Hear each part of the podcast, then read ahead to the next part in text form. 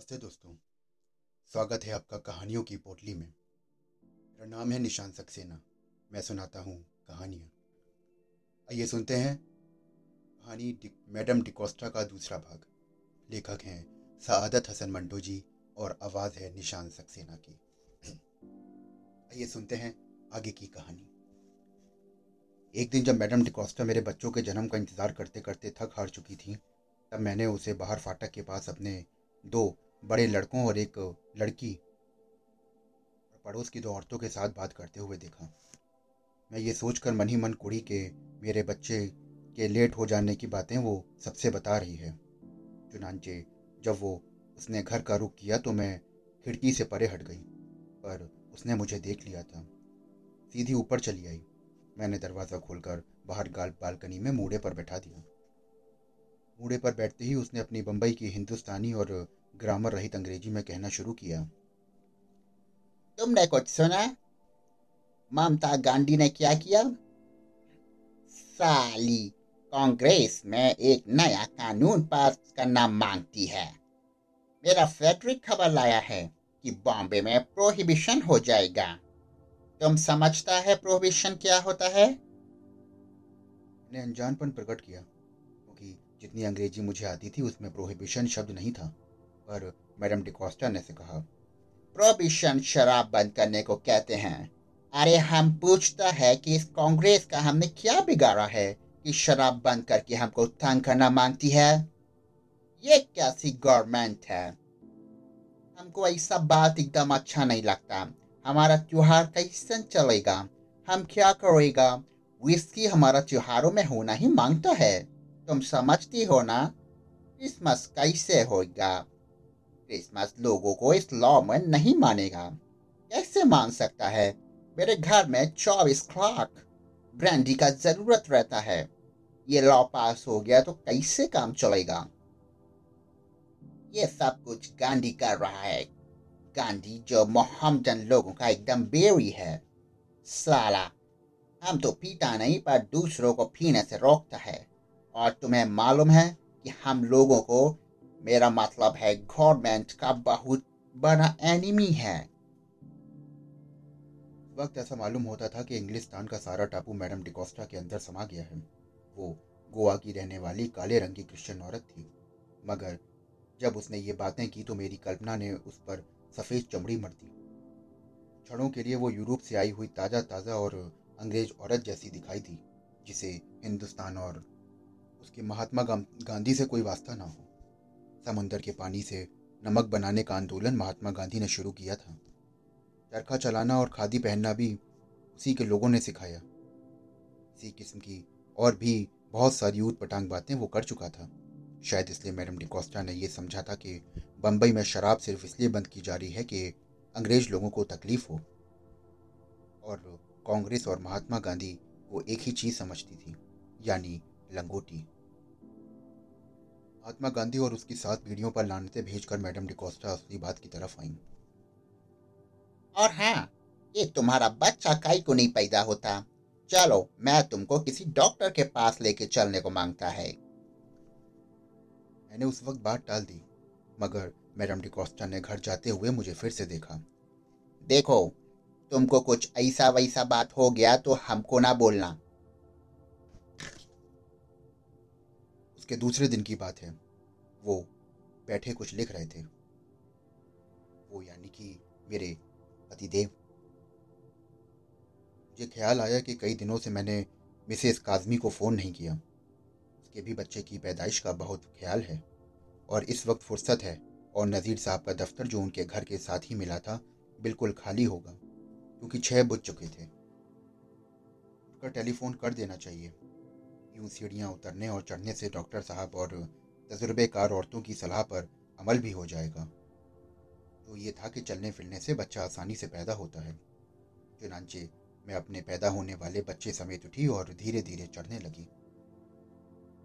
पहली मंजिल पर पहुँची तो मुझे नर्स डिकोस्टा का बोर्ड नज़र आया और इससे पहले कि उसके फ्लैट के दरवाजे से गुजर कर दूसरी मंजिल के पहले जीने पर कदम रखूँ, मैडम डिकोस्टा बाहर निकल गई। और मुझे अपने घर ले गई। मेरा दम फूला हुआ था और पेट में ऐठन सी पैदा हो गई थी। ऐसा महसूस होता था कि रबड़ की गेंद है जो कहीं अटक गई है। इससे बड़ी उलझन हो रही थी। मैंने एक बार भी इस तकलीफ़ का ज़िक्र अपनी सास से किया था तो उसने मुझे बताया कि बच्चे की टांग वांग इधर उधर फंस जाया करती है।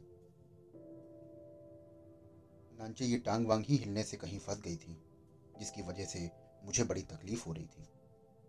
मैंने मैडम डिकोस्टा से कहा आ, मुझे ज़रूरी टेलीफोन करना है इसलिए मैं आपके यहाँ नहीं बैठ सकती। बहुत से बहाने मैंने पेश किए वो ना मानी और मेरा बाजू पकड़कर मुझे ज़बरदस्ती उस सोफे पर बैठा दिया जिस पर कपड़ा बहुत मैला पड़ा हुआ था। ये सोफे पर बैठा कर जल्दी जल्दी दूसरे कमरे से अपने दो छोटे छोटे लड़कों को बाहर निकाला। अपनी कुंवारी लड़की को भी जो महात्मा गांधी की लंगोटी से कुछ ज़्यादा बड़ी निक्कर पहनती थी, उसे बाहर भेज दिया। मुझे खाली कमरे में ले गई और अंदर दरवाज़ा बंद करके मेरी तरफ़ एक अफ्रीकी जादूगर की तरह देखा, जिसने अलादीन का चाचा बनकर उसे गुफा में बंद कर दिया था। सब उसने इतनी फुर्ती से किया था कि मुझे एक बड़ी बेद बरी औरत दिखाई दी। मुझे हुए पैर की वजह से उसकी चाल में हल्का लंगड़ापन पैदा हो गया था। जो मुझे उस वक्त बहुत भयानक दिखाई दे रहा था।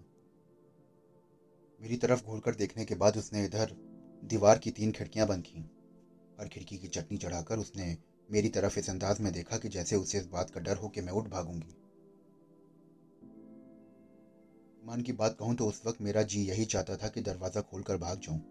उसकी खामोशी और उसके खिड़की दरवाजे बंद करने से मैं बहुत परेशान हो गई थी। आखिर इसका क्या मतलब था? वो क्या चाहती थी? इतने ज़बरदस्त एकांत की क्या ज़रूरत थी? और फिर, वो लाख पड़ोसन थी। उसके हम पर कई एहसान भी थे। लेकिन आखिर थी तो वो एक गैर औरत, और उसके बेटे, वो मुआ फौजी भी थे। लेकिन की कलफ लगी पतलून वाला जो छोटी छोटी क्रिश्चियन लड़कियों से मीठी मीठी बातें करता था। अपने अपने होते हैं और पराए पराए मैं कई इश्कियाँ, नावलियों में कुटनियों का हाल पड़ चुकी थी। जिस अंदाज में वो इधर उधर चल फिर रही थी और दरवाजे बंद करके पर्दे खींच रही थी, मैंने उसका यही नतीजा निकाला था कि वो नर्स बिल्कुल नहीं, बल्कि एक बहुत बड़ी कुटनी है। खिड़कियाँ और दरवाजे बंद होने की वजह से कमरे में, जिसके अंदर लोहे के चार पलंग पड़े थे, काफ़ी अंधेरा हो गया था, जिससे मुझे और भी घबराहट हुई और उसने फ़ौरन ही बटन दबाकर रोशनी कर दी समझ में नहीं आता था कि वो मेरे साथ क्या करेगी।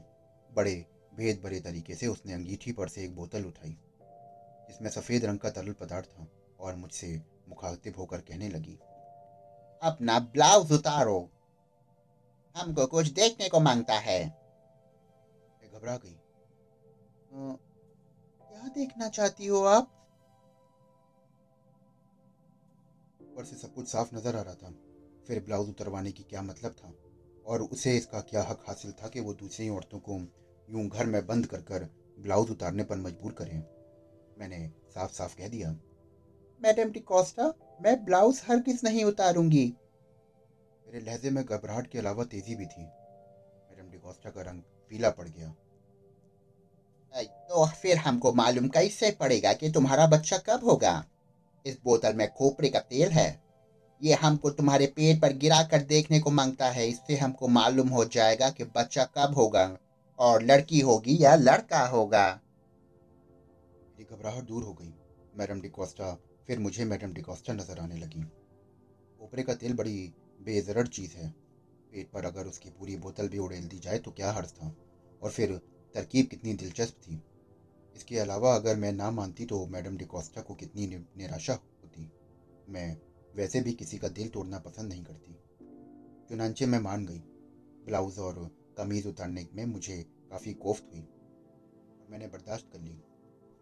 गैर औरत की मौजूदगी में भी जब मैंने अपना फूला हुआ पेट देखा, जिसके निचले हिस्से पर तरह तरह के लाल निशान बने हुए थे, जैसे रेशमी कपड़े में चुन्नटें पड़ जाएँ तो।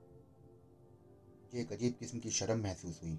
मैंने चाहा कि फ़ौरन कपड़े पहन लूँ और वहाँ से चल दूँ, लेकिन मैडम डिकोस्टा का हाथ, जिसमें खोपरे के तेल की बोतल थी, वो उठ चुका था। मेरे पेट पर ठंडे ठंडे तेल की एक लकीर दौड़ गई। मैडम डिकोस्टा खुश हो गई। मैंने जब कपड़े पहन लिए तो उसने संतोष भरे लहजे में बोला, आज क्या डेट है? ग्यारह। बस पंद्रह को तुम्हारा बच्चा हो जाएगा और लड़का ही होगा। बच्चा पच्चीस तारीख को हुआ, लेकिन था लड़का, अब जब कभी वो मेरे पेट पर अपने नन्हे नन्हे हाथ रखता तो मुझे ऐसा महसूस होता कि मैडम डिकोस्टा ने खोपरे के तेल की सारी बोतल उड़ेल दी है। दोस्तों, भी आप सुन रहे थे मेरे साथ मैडम डिकोस्टा का दूसरा भाग। आशा करता हूँ कि आपको ये कहानी बेहद पसंद हुई होगी। जो लोग पहली बार इस कहानी को सुन रहे हैं, वो पहले इसका पहला भाग भी सुन सकते हैं। अगर आप इसके दोनों भाग सुनेंगे तो आपको ये कहानी पूरी ज़्यादा आनंददायक लगेगी। फिर मिलता हूँ आपसे एक नई कहानी के साथ। अगर आपको कहानियाँ सुनना पसंद है तो मेरे चैनल को फॉलो करिए, सब्सक्राइब करिए। फिर मिलता हूँ एक नई कहानी के साथ।